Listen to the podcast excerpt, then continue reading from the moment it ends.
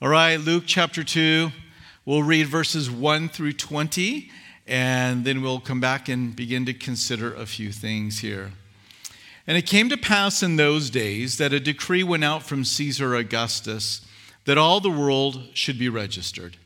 This census first took place while Quirinius was governing Syria. So all went to be registered, everyone to his own city. Joseph also went up from Galilee out of the city of Nazareth into Judea to the city of David, which is called Bethlehem, because he was of the house and lineage of David to be registered with Mary, his betrothed wife, who was with child. So it was that while they were there, the days were completed for her to be delivered. And she brought forth her firstborn son and wrapped him in swaddling cloths and laid him in a manger because there was no room for them in the inn. Verse 8 Now there was in the same country shepherds living out in the fields, keeping watch over their flock by night. And behold, an angel of the Lord stood before them, and the glory of the Lord shone around them, and they were greatly afraid. Then the angel said to them, Do not be afraid, for behold, I bring you good tidings of great joy, which will be to all people. For there is born to you this day in the city of David a Savior, who is Christ the Lord. And this will be a sign to you. You will find a babe wrapped in swaddling cloths lying in a manger. And suddenly there was with the angel a multitude of the heavenly host, praising God and saying, Glory to God in the highest, and on earth peace, goodwill toward men. So it was, when the angels had gone away from them into heaven, that the shepherds said to one another, Let us now go to Bethlehem and see this thing that has come to pass, which the Lord has made known to us. And they came with haste and found Mary and Joseph and the babe lying in a manger. And when they had seen him, they made widely known the saying which was told them concerning the child. And all those who heard it marveled at those things which were told them by the shepherds. But Mary kept all these things and pondered them in her heart.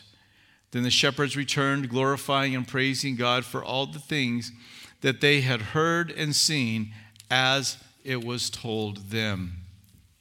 So, the title of this morning's study is Why Jesus Came. It's a familiar account. There's not too many people at Christmas time, no matter where they may be in their understanding of uh, Jesus as the Messiah and Savior of the world, would understand that it's at this time that Jesus was born. Some, of course, would not, but most would know and have this, this point of reference. And I pray that our response is, is what we read there is that people marveled. And we who know so much about the coming of Jesus Christ, that our hearts would be touched afresh, that it would create a sense of amazement and marvel that God has taken on human flesh. It is important for us to know who Jesus is and what he is like. It's important for us to know that he is the Savior and that he's come into this world. It's also important for us to know things about his character. Some of the things we're going to see today is that he's humble and that he is approachable. Because if we don't have the Bible to inform us, there will be some other information to come in our mind about Jesus. It may be your own thoughts that come from disappointment and hurt, it may be from other people who misspeak and they don't have the truth and it's not accurate. But the Word of God tells us exactly who Jesus is and what we should think of him.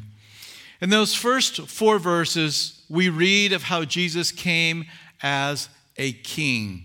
He came and was of the house, it says in verse 4, and lineage of David. He was a descendant of King David, the one who killed Goliath, the one, the sweet psalmist of Israel, who spent time out in the fields, was a shepherd and actually in this town right here in Bethlehem, right? And he was one that would write those songs and worship the Lord. It's where he learned to uh, commune with God so much on his own. Well, there came a time in his life after he had been anointed king and was ruling and reigning, and actually was far into his reign and was wanting to build a temple for the Lord. And as he made plans, the prophet Nathan said, Go ahead, do all that's in your heart. It is a good thing. But the Lord came to Nathan and said, That's not right. He's not going to do that. It's actually going to be his son Solomon who's going to build this temple. But when you tell David, No, he's not going to build me a house, let him know that I'm going to build him a house.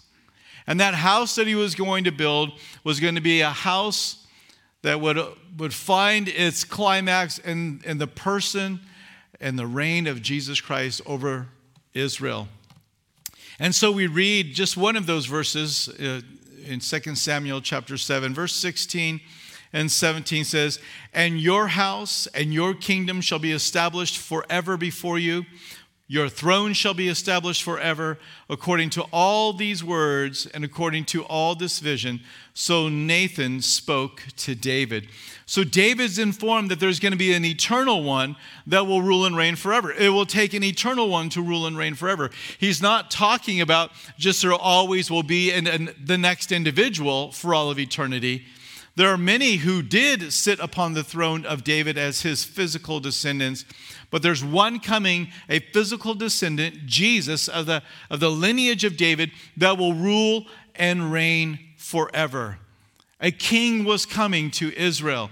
And on this night, this Christmas night, the king was born. And yet, Israel was not ready for a king, were they? They didn't want his lordship. They didn't want him to rule and reign over their, their lives while Jesus was just about to be crucified. In John 19 15, we read this They cried out, Away with him, away with him, crucify him. Pilate said to them, Shall I crucify your king? The chief priests answered, We have no king but Caesar. That's more true than they probably even intended for it to be. Because they really did have no place, and Caesar really was their link it was to Caesar and the whole Roman occupation that they paid money to buy the office of high priest and to have that kind of access to manipulate the system and to draw money and to rip people off. We've been talking about that actually on Wednesday evenings and how Jesus had cleaned the temple twice and how it grieved him so deeply that the house of the Lord, which was meant to be a place of prayer, had actually been t- turned into a den of thieves. And so the Lord rebuked that, but they have no place for him because they've got a pretty good little system already set up and they don't need the Lord for it. And if Jesus comes in, he's going to continue to turn the tables. He's going to continue to mess up their system. And so when they say we have no king but Caesar, Caesar, it was really a lot more true than I'm sure they even thought their words were going to be. I'm sure they saw this as nothing more than a mere political statement that would appease Pilate to do what they wanted, to manipulate him. Who's your king, Pilate? Because we don't have any but Caesar. And so this was meant to control them in this way. But it is interesting when Herod um, heard that Jesus had come and had been born, a young child had been born, and wise men from the east had come to worship this king. When they found out he was born in Bethlehem and the wise men never reported back to tell him where he was, King Herod decided to issue a decree that would have all the the children two years and younger, uh, male children, put to death to make certain he could get rid of the king because he didn't want the king either. So he came as a king, but they didn't want a king. Herod didn't want a king, and, and neither did the, the religious leaders. But many people didn't want the king. They rejected him over and over again. I pray that you have learned to welcome the lordship and the rule of Jesus Christ in your heart and over your life. It's a good thing to have the king ruling over your life. Now, listen, you can't say that about just any person, though, can you? But you can definitely say that about Jesus. And you know why you can say that about Jesus? Because he is the one that loves you, he's the lover of your soul. How many people can that be said of? As it relates to you, that He loves your soul. And He loves you so much that He came and He died on the cross, that He might take the guilt and the shame and the penalty of your sin, your error, my sin, and my error, and die upon the cross that he might redeem us, that we might have a place with him in eternity. That's the one that you can say, rule over my life. You know, you can't say that about, that about everybody, and really, you may not want to say that about anybody else other than Jesus. But you can definitely say that about Jesus. I, you may be here this morning out of consideration to family and friends, mom and dad, I don't know, but you're here at a Christmas service, and we are so glad that you are.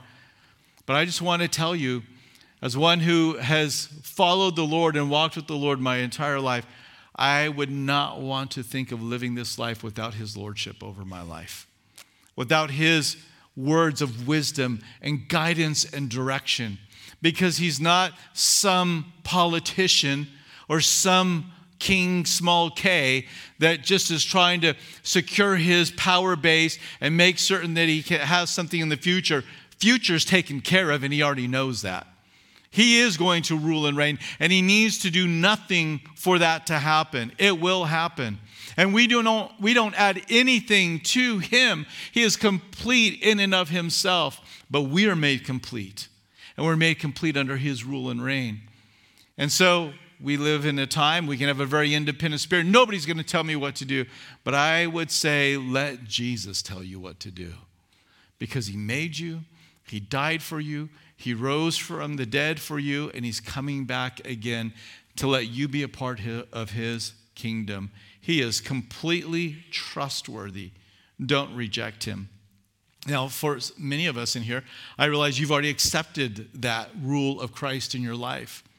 But maybe in this past year, things have kind of shifted and changed and you find you've found it difficult. You maybe even have become angry and even questioned the goodness and the love of the Lord because of the things that you've experienced or because of the prayers that have not been answered the way you want them to be answered. And I just want to caution you against that. I, if, if we could see the Lord, I imagine we would see him just going, But I died on the cross for you.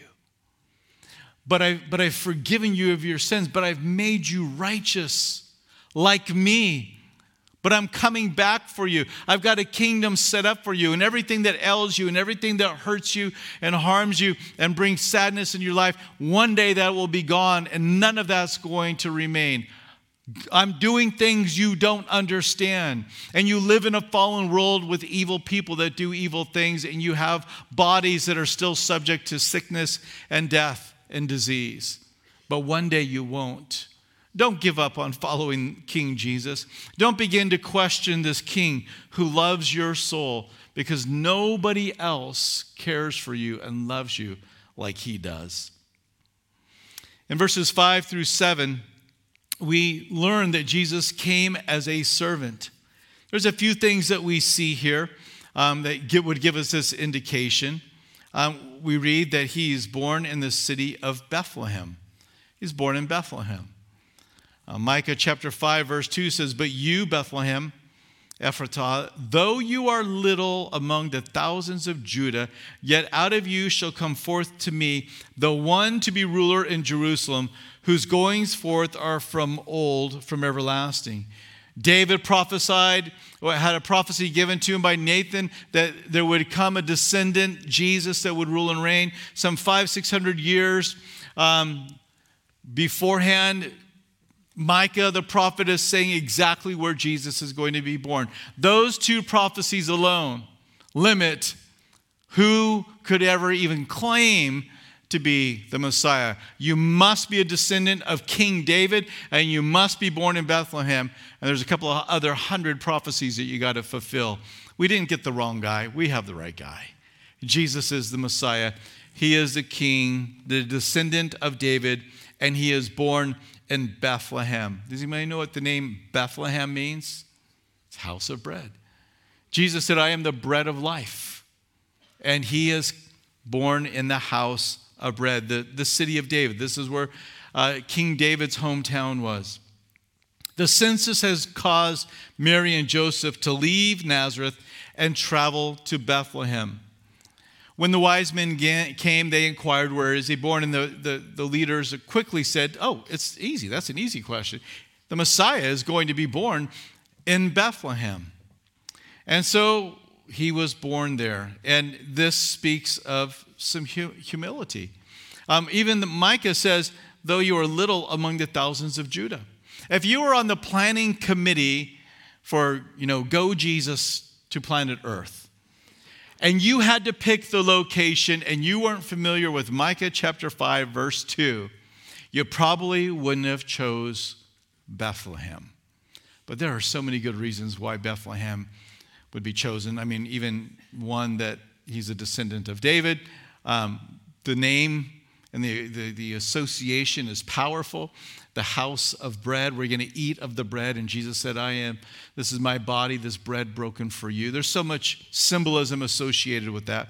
But you know, if you were on that team, you could imagine a conversation that would say, all right, wherever he's born, there's got to be a place that's going to have some influence and some power. There's got to be some pop to it. That when people find out, oh, he was born in Rome, or he was born in Jerusalem, or Athens, or Alexandria, that people are going to take notice and say, okay, then. He's come from a place of, that's well known, but instead he came from a place that everybody said, where? Bethlehem? little among the thousands of Judah. It's kind of like you when people say, Hey, where do you live? And you say, Lynchburg, Virginia. And they're like, What do they say next? Where? Where do you live? And they, my friends in California say, Man, it doesn't sound like a friendly town. I'm like, Get some education. And then I educate them on why it is called Lynchburg. But you know, even more so, and I'll offend maybe two, because I don't think there's many more down there than that, but if you were to say Lynch Station, right? If people, you, oh, there's one.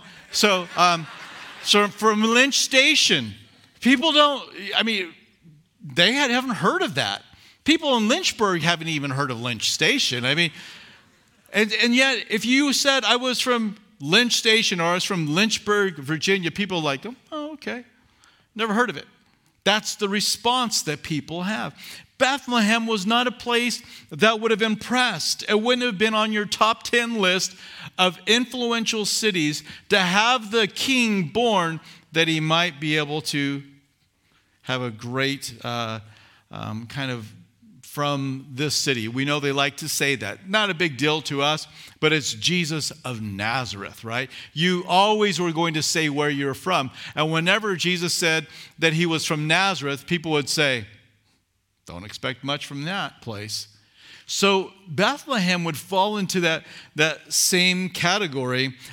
The only thing that makes Bethlehem interesting, there's a couple of stories in the Old Testament, of course, with David coming from there, but also the whole story contained in the book of Ruth happens in the fields where these shepherds are going to see the announcement. So he, he comes as a servant, he's born in Bethlehem, and he's laid in a manger. And, you know, the manger you should be thinking of, or many archaeologists will say, it's a stone feeding trough for animals. So that's what it would look like. You know, maybe you have in your mind a wood, um, a wooden trough. No, it's, it's a stone trough. And um, they've got a picture. There it is. And so this is, this is common. Now, we don't know for a fact that it was stone, but we do know that these last a lot better than wood. So, I mean, there could have been both, but, but you'll see these. If you go around Israel, you'll see them um, all over, scattered throughout the land. But, you know, why is he being laid in a manger? Why would you take a king and have him born in Bethlehem and then lay him in a manger? Well, we're going to read it in just a moment. Um, it'll be in, uh, our next point, but there, there was no room in the inn. So they found a place that would have probably been for animals, right? He was born in a, you know, a location where they would need um, a feeding trough. You may say, well, how can you credit Jesus with humility for where he was born and the circumstances of his birth? Because before Jesus took on human flesh, before the divine nature of the Logos, right? and, the, and, and this, this child Jesus were fused together into one person, the God man, you had the Logos that had uh, or the, the pre incarnate Christ that had dwelt for all of eternity. He knew the story. There was no protest, there was no change. He came to Bethlehem. He w- was born in a place where animals would have been born. He was laid in a manger. And we do read there in verse 7 that there was no room for them in the inn. We've already talked about how Herod had no room for uh, one that was going to be a king and he sought to kill him. The religious leaders had no place for a king because they already had Caesar. The, swa- uh, the, the herdsmen of the swine of the Gadareans, they didn't have room for him and they asked him to depart and leave their area after he had cast the demon out of that man, or demons, I should say. Pilate had no place for Jesus. That was a political hot potato, and he didn't want to get caught when the music stopped supporting Jesus, who was a king. Agrippa had no place for Jesus unless he was going to do a magic show for him. The question, though, that's really important is is there room for you? Now, why was there no room in, in the inn? Because it was a census and everybody was traveling. Everybody needed accommodations. So it was filled up and there was no place for them. Now, the inn was not like a hotel, it was basically just a courtyard that would have had some kind of barrier around it, and it would have been the most modest of, of, of places to be, but they couldn't even find that.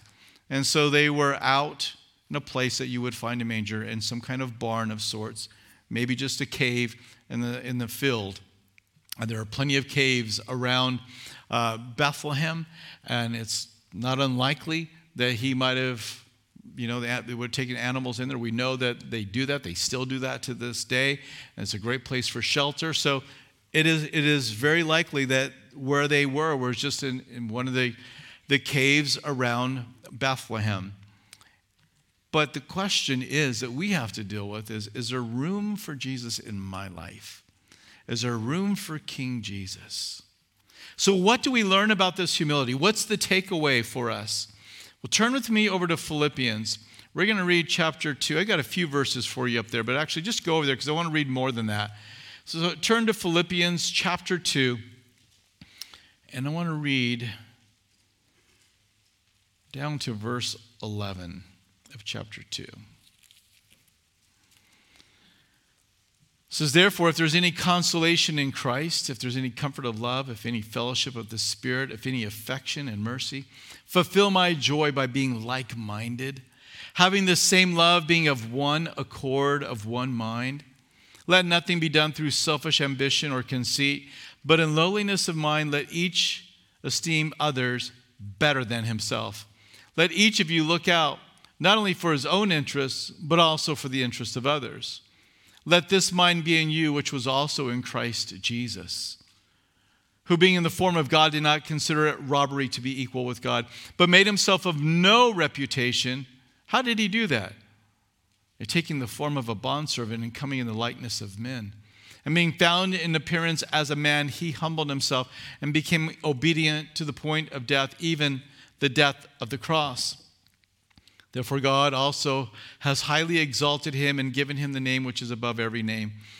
That at the name of Jesus, every knee should bow of those in heaven and of those on earth and of those under the earth, and that every tongue should confess that Jesus Christ is Lord to the glory of God the Father. Paul makes it very clear that Jesus' coming, that incarnation uh, moment of Jesus being born, was a display of his humility. That he came as a servant and he took no consideration of his reputation. He was born as a man. Now we hear that and it doesn't quite resonate for us because it's like, well, we have been created in the image of God. We're at the top of the food chain. I mean, what else is he going to come as? He came as, you know, man. Right. But do we understand what an incredible step down it was for Jesus to become a man? Do we understand that there's, it's hard to even find a comparison? I'm not going to develop the whole illustration, but we've talked about it before. Imagine if you get to heaven and the Lord asks you to go to a planet of dogs and bring a message of salvation, and you have to become a dog. You're going to feel like it's a humiliation of sorts? Are you going to feel like you would, would you have to set aside your pride? And then he's going to say, oh, and by the way, you're going to be, you know, you're not going to be a purebred. You're going to be, you know, a little mutt born in an alley and um, you're gonna be, a, you know, a little, a little one too, and they're gonna, they're gonna do whatever they want to you. You know, that begins to touch the humiliation, that step down that Jesus took when he became a man.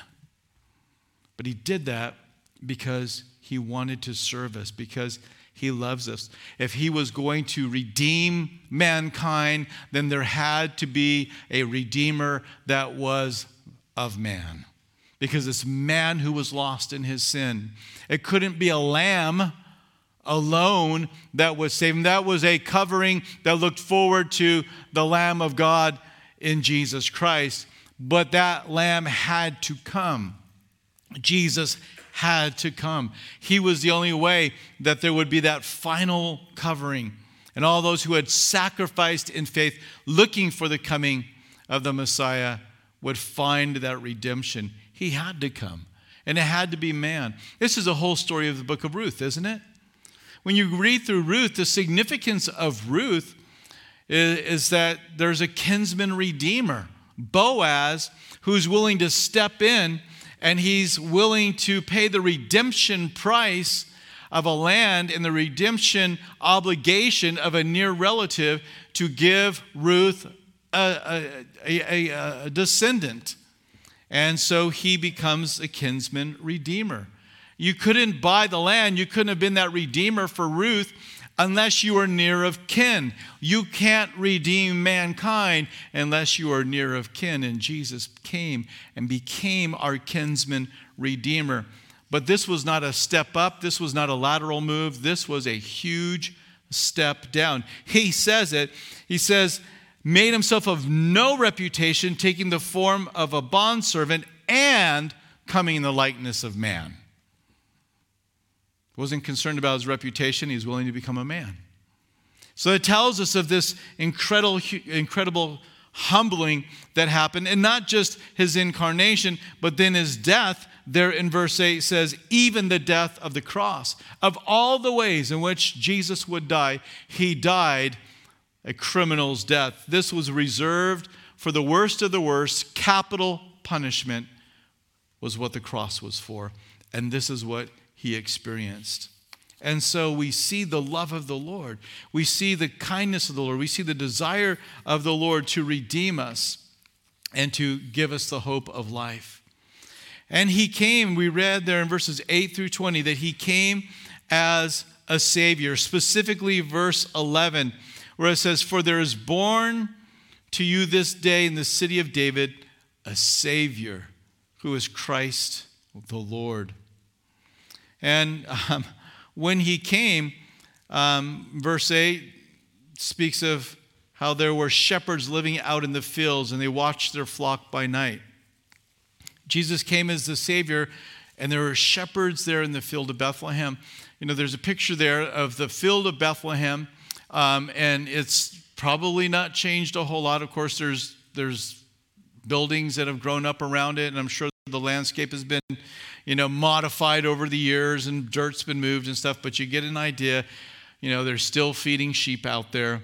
And this, this is the region where a Boaz would have been with Ruth. This is the region where King David would have uh, been born and had been raised and had watched over the, the flocks. This is the place where Jesus was born. This is the place where the shepherds were um, tending their flock by night. So he comes as a, sa- a savior to the shepherds there in Bethlehem. And we know why. He came to ransom men, he came to be a savior. Mark 10, verses 43 through 45 says, Yet it shall not be so among you, but whoever desires to become great among you shall be a servant, and whoever desires to be first shall be slave of all. For even the Son of Man did not come to be served, but to serve and to give himself or his life a ransom for many. He came to serve. There was a humiliation in the coming, but he came to be a servant. The incarnation. But he's saving us, he's ransoming us. From what? What is he saving us from? the consequences of our own sinful actions. The soul that sins, the Bible says, will surely what? Die. Will surely die. You will, you're not going to live. And we see that death on the physical level, but there's a death that comes spiritually, a separation that comes. But God was not willing to see you separated from Him for all of eternity without first stepping in to seek to redeem you to seek and save that which was lost. And so Jesus came as a Lamb of God, and he suffered on the cross and he died, having your sins and my sins and the sins of the world placed upon him, imputed to him. And for those that come in faith and receive him, we receive forgiveness and the imputed, the transferred righteousness of God to our lives. What a beautiful thing. It's an interesting idea that the sheep that would have been watched by these shepherds very well might have been sheep that were intended for the temple sacrifices. Let me read to you a quote. Um, it's from Leon Morris, and he's quoting a few different places uh, from the Mishnah and from the Talmud writings of the Jews. It says, It is not unlikely that the shepherds were pasturing flocks destined for the temple sacrifices. Flocks were supposed to be kept only in the wilderness. And a rabbinic rule provides that any animal found between Jerusalem and a spot near Bethlehem must be presumed to be a sacrificial victim. Well, that is true of Jesus, isn't it? The Lamb of God this is what John said Behold, the Lamb of God who takes away the sin of the world. Every Jew was familiar with lambs being offered up and sacrificed, and for sin they were sacrificed. That Jesus was born there in the house of bread, and that he is going to become the bread of life, and that he is also that lamb, and that he would be a sacrificial victim wherever that spot was that this rabbinic rule is providing is referring to it's my it's my belief he was within that region. And those lambs were there and they would have been lambs quite possibly that would have been making their way. An interesting note that uh, leon morris goes on to make is the same rule speaks of finding passover offerings within 30 days of that feast. In other words in february since flocks might thus be in the fields in winter, the traditional date for the birth of Jesus is not ruled out.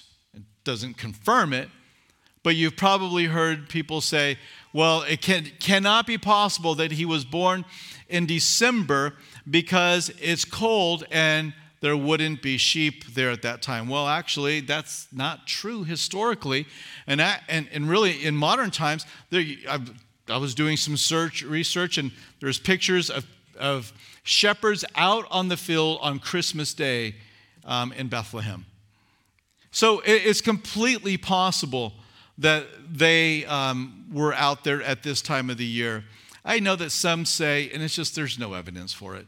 They say the reason why people chose, you know, uh, December 25th is because it was a pagan holiday, and this was, you know, you know why they chose this day. So if you worship Jesus and his coming on December 25th, you're all messed up and you should feel bad about yourself. Don't feel bad about yourself. Worship him every day and that he's come. But let me just a little news flash here. Uh, Julianus, Julius Africanus decided to write down the chronology of the world. And he decided to choose December 25th for the birth because he believes that was the day that the world was created. We don't know if that's true or not. But he figured that if that's the day that the world was created, then that's the day that the Creator would have come to the world. So that, that was his thinking. what's the, what does that mean? Well, it just means that there was a Christian thought of worship and typology that was going into the thoughts and the minds of people that were working on the calendars. Does it prove it? It doesn't prove it. But I'm just saying, enjoy your Christmas on December 25th and don't worry about it, whether it's cold or whatever. Um, you know, basically, it comes down to choose your historian and the one that you want to believe in, because Scripture doesn't deal with it. But these are not reasons that are often given. They're historically, and even in modern times, they're just not true. Um, so, yeah, you could find the sheep out in February in the fields near Bethlehem. In verse 8, we read that the Lord came that there might be joy. I bring you, well, actually, verse 8, um, not verse 8, not for that one. Verse, I'm sorry, verse 10. Then the angel said to them, Do not be afraid, for behold, I bring you good tidings of great joy, which will be to all people. The Lord came to bring joy. The Lord came to be a savior. The Lord came to be a servant, one that was really approachable. And on that point, before we get into the joy, because I didn't, I don't think I made this this point. The sinners did, they did feel comfortable coming to Jesus, didn't they? They would come into dinner meetings. He was so approachable. They would invite him to their homes and they would approach him. And he was ridiculed for the, his approachability, that sinners would come. They actually accused Jesus of being a friend of sinners. They meant it to be a negative thing, but it actually was exactly true. And aren't we all glad that Jesus is a friend of sinners? So he was all of these things. This is why he came, but he also came that there might be joy. God offers peace and joy peace with him, but also joy and this is a joy that's not based upon you having a trouble free life and a long string of great happenings. Because life doesn't work out that way, does it? You might get it for a little while. You might have it for a little while where you've just like, wow, all the troubles seem to be gone lately. Well, that's all right. Keep living. Things are going to change. And there's going to be another hard time. There's going to be another difficulty. If our joy is based upon a, a long string of, you know, fortuitous happenings and a, a cessation of trouble, then we're never going to know joy through this life. You can know happiness because happiness is based on happenings. But joy is something different. Joy's not responding to the elements around. Joy is setting the, the, the environment. It's what's saying the thermostat, this is what the thermostat will be joy. It's, it's, it's very different. Joy is like the thermo, uh, thermostat, happiness is like a thermometer, it measures things. But joy, it sets things. And this is what the Lord has come to give is great joy to all people not just to the nation of Israel, but to all people. How wonderful this is. And if you don't know this joy, then come to Jesus Christ. And if you have come to Jesus and you have known that joy, but it's starting to feel a little bit elusive in, elusive in your life, then make certain that you keep your, your, your hope set upon the things that the King has come to give, and your joy will remain. In verse 20, as we wrap it up here of chapter 2, it says, Then the shepherds returned, glorifying and praising God for all the things that they had heard and seen as it, as it was told them. So, announcement came to the shepherds. Again, this speaks to us of the approachability of the Lord and his willingness that all might come to salvation. You know, we think of the shepherds, and our mind usually goes to, you know, kind of the quaint little manger scenes. Or we think of David out in the fields of Bethlehem writing the Psalms and writing the hymns, but that's really not how they were viewed in the first century Jerusalem. Probably closer to what they were viewed like. Remember, as we went through Genesis and how they believed the, uh, the shepherds to be unclean, and the Egyptians didn't want to be around shepherds. It's that same kind of idea. So when the Lord comes and makes this grand announcement, and the curtains of heaven open up, and the choir is there to sing their amazing song, there's only a couple of shepherds, and those shepherds in that day typically they were not considered good people.